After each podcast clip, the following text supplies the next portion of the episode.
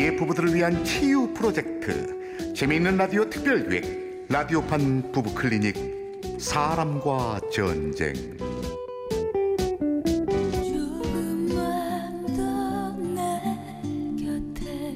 제 54화 너는 내 운명 일부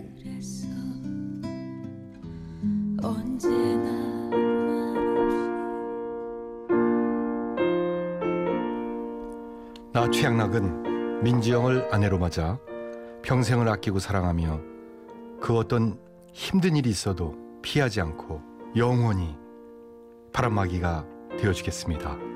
나 민지영은 최양락을 남편으로 맞아 어떠한 시련이 닥쳐와도 그를 믿고 따르며 평생을 사랑하겠습니다.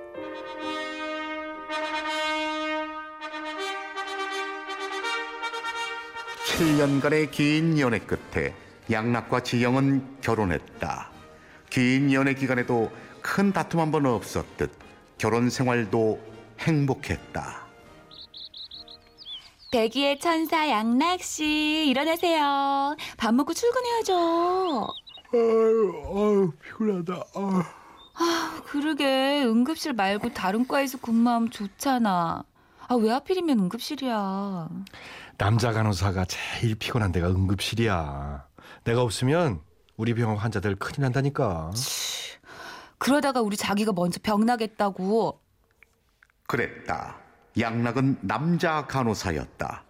그것도 가장 힘든 응급실 남자 간호사였다. 그래서 가끔씩 이런 일을 겪곤 했다. 자기 얼굴 왜 그래? 아, 또 맞았어? 에이, 맞은 게 아니라 환자가 취해서 팔 이렇게 휘두르다가 그게 맞은 거잖아. 아, 속상해 정말. 아, 저번에도 만취 환자 때문에 꼬매고 멍들고. 아, 내가 그러니까 몇 번을 말해. 다른 과로 옮기라고. 알았어 알았어.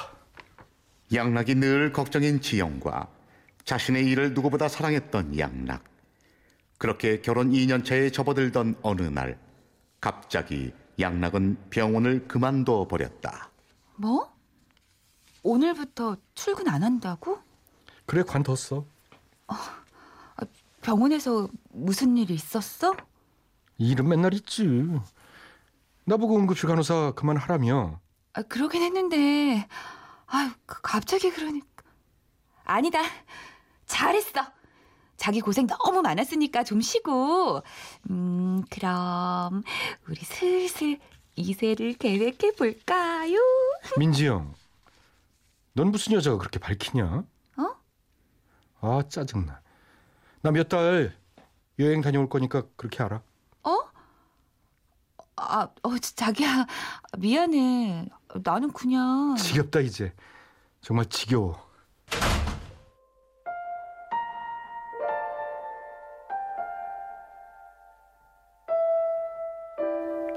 다른 사람처럼 차갑게 변해버린 양락. 지영은 일을 그만두게 된 스트레스라 생각했다. 그리고 양락이 말해줄 때까지 기다리기로 했다. 뭐? 그래서 혼자 여행을 가버렸다고? 어, 엄마. 스트레스 많았을 거야. 그이가 얼마나 힘들었다고. 병원 근무하면서 잠도 맨날 두 시간밖에 못 자고. 아, 참. 아, 힘들다고 부부관계 피한 지도 꽤 됐다며. 얘, 최서방 여자 생긴 거 아니니? 엄마, 휴대폰 만졌다고 냈다며. 엄마는 그게 그런 사람 아닌 거 알잖아. 연애 7년, 결혼 2년.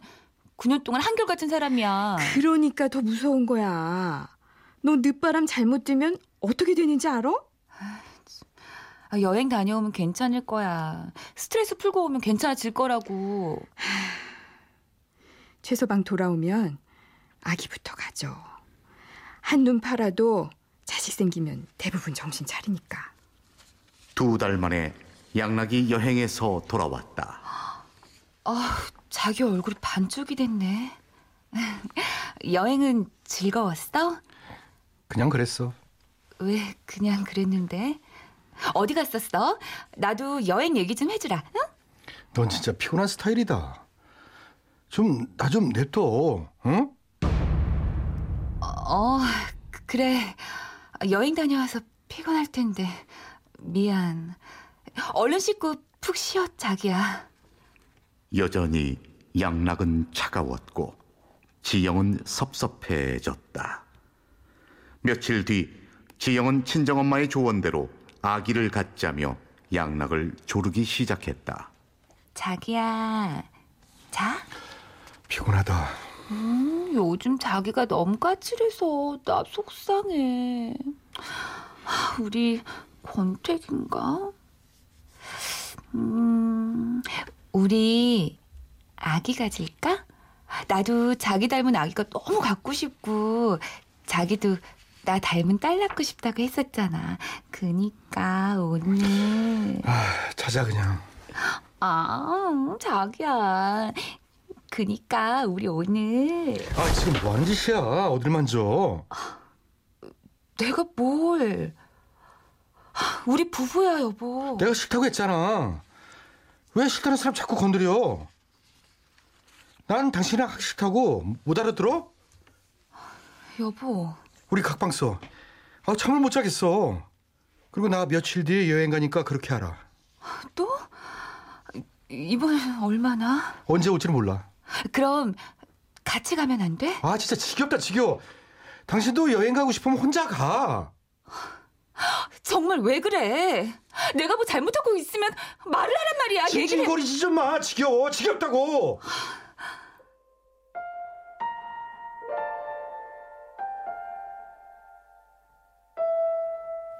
속상한 지영. 도무지 양락이 이러는 이유를 몰랐다. 병원을 갑자기 그만둔 후부터 변해버린 양락. 가끔씩 휴대폰에 누군가의 전화가 걸려왔고, 그때마다 나가서 전화를 받기 시작했다. 아, 여보세요? 음, 집이지. 잠시만. 설마 설마 아니겠지? 아닐 거야. 아, 아니겠지만 그래. 다 다음 주에 갈게. 알았다니까. 나도 미치겠어. 나도. 저 집사람 눈치채기 전에 끊어. 응? 아니, 당신 언제부터 거기 있었어? 누구야 방금? 아, 너왜 이래? 누구랑 통화했냐고? 당신 여자 생겼니? 그래. 생겼으면, 생겼다면 내 인생에서 그만 꺼져 줄래? 뭐라고?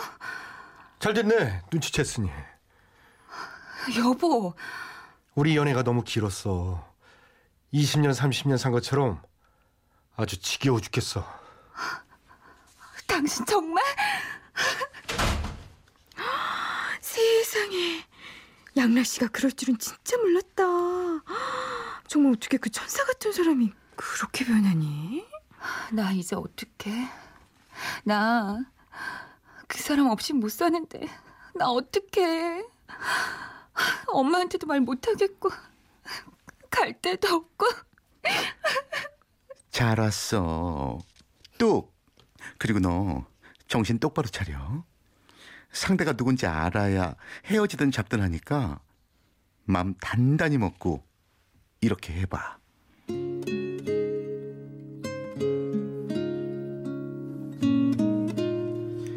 친구의 조언대로 지영은 집에 돌아갔고 양락과는 냉전을 유지하며 생활을 이어갔다. 그리고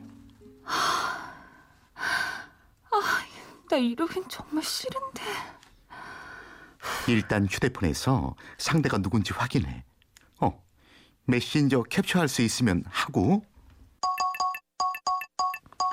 아 이러기 정말 싫은데 아 어? 이건 선생님, 집사람과 정리할 때까지 조금만 기다려 주세요. 혹시 나중에 집사람이 알고 연락해도 아니라고 잡아떼 주셔야 돼요. 꼭 아내랑 정리하지 않아도 방법이 아니에요. 전 집사람한테 정리할 거예요. 병원 관두면서 이미 마음 정했어요. 아 말도 안 돼.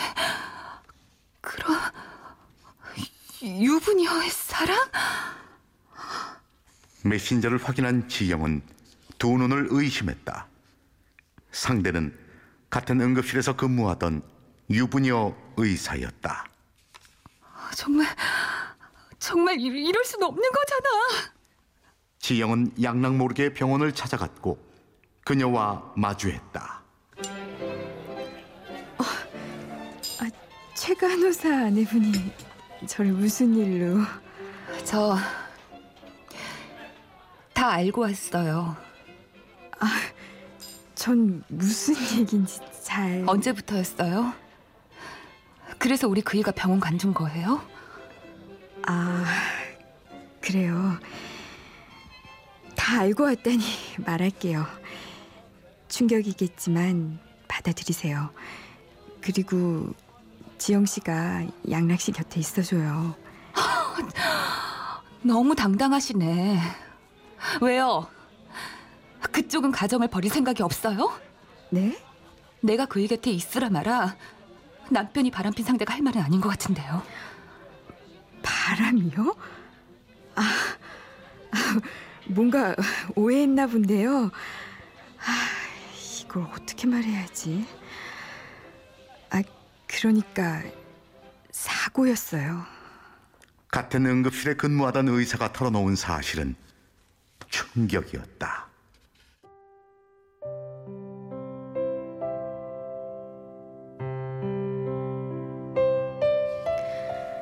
두 달 전쯤 응급 환자가 출혈이 심했는데 응급 처치를 하다가 주사 바늘에 그만 아 그 환자가 에이즈라고는 아무도 생각 못 했는데요. 검사 결과 양성 반응이 나왔어요. 일단 치료는 하고 있으니까 후천성 면역 결핍증은 관리만 꾸준히 하면 말도 안 돼. 그이가 에이즈? 어, 말도 안 돼, 정말. 그랬다. 양락은 에이즈 감염자였던 응급 환자에게 전염이 된 상황이었다. 양락 씨 많이 힘들어했어요. 근데 자기보다도 지영 씨 걱정을 더 했어요. 하루라도 빨리 놔주고 싶다고. 아직 젊으니까 다른 사람 만나서 새 출발하게 정리할 거라고.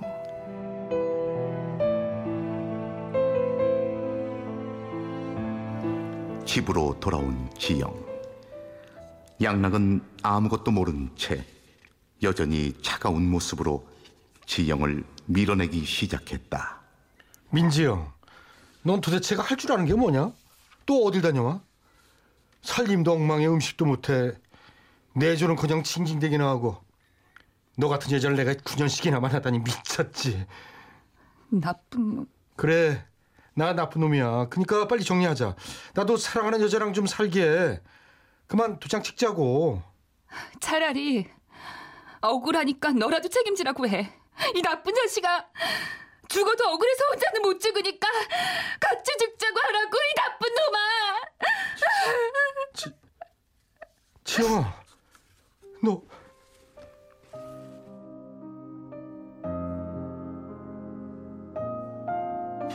한동안 둘은 말없이 울었다. 그리고 양락은 지영을 설득하기 시작했다. 못난 놈이라 미안하다. 지영아, 근데 우리 그만하자. 나 위해서 그렇게 해줘. 죽을 병 아니잖아. 관리만 하면 평생 관리만 하면 관리만 잘하면 된다는데 왜 이래? 왜 이렇게 날 밀어내냐고. 그러기엔 남은 시간이 너무 많잖아. 우리 이제 서른이야. 어떻게 평생을 그렇게 살아? 그리고 우리 아, 아기는 당신이 얼마나 아기를 좋아하는지 내가 아는데 어떻게 내가 당신은 정말 난 아기를 좋아하는 게 아니라 당신 닮은 아이를 낳고 싶은 거야. 그리고 아기가 없으면 어때? 나한테 당신이 있는데 바보같이 그러지 마. 이건 단순한 문제가 아니야. 평생을 따라다닐 거라고. 마음 졸이며 평생 그렇게 살고 싶어? 평생 같이 하자며 평생 사랑하자며 죽을 때까지 바람막이가 되어준다며 그만하자. 난 이렇게는 못 살아. 그럼 차라리 나도 똑같이 걸리면 되잖아 나도 같은 병에 걸리면 되잖아 민지 형. 지영을 더 이상 밀어낼 수 없게 된 양락은 처갓집을 찾아갔다. 그리고 모든 사실을 털어놓고 사정했다. 그러니까 제발 두 분이 도와주십시오. 지영이 이제 서른이잖아요. 최서방, 아니, 자네가, 자, 자네가, 왜 하필 자네가? 미안하네. 미안하고 고맙네, 최서방. 그리고 다음 날 저녁, 지영의 친정 부모님이 양락의 집에 왔다. 어서 가재도 이거 사. 어서. 난 못 가. 엄마, 우리 집이 여긴데 어딜 가? 아, 왜 이래 자기야? 나한테 왜 이래? 제발 지영아 그만하자. 난 못 가. 내 집은 여기고 내 가족은 저 사람이야. 지영아! 나한테 이러지 마. 여보, 나 당신 없으면 안 된단 말이야. 당신도 나 없이 못 살잖아. 어서 데려가세요. 네가 이러면 아빠도 어쩔 수가 없다. 미안하네, 최서방. 이거 놔. 싫어. 안 갈 거야, 놔.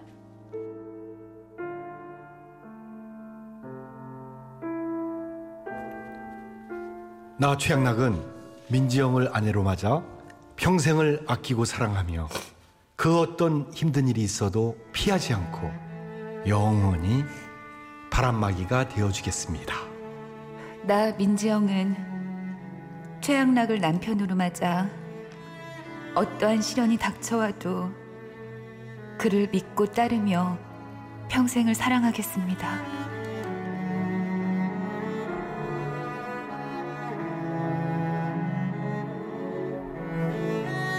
라디오판 부부 클리닉 사람과 전쟁 제54화 너는 내 운명. 출연 남편 최양락 아내 민지영. 친정엄마와 동료 의사의 임방글. 아내 친구와 친정아빠. 그리고 나레이션의 저 이철용이었습니다.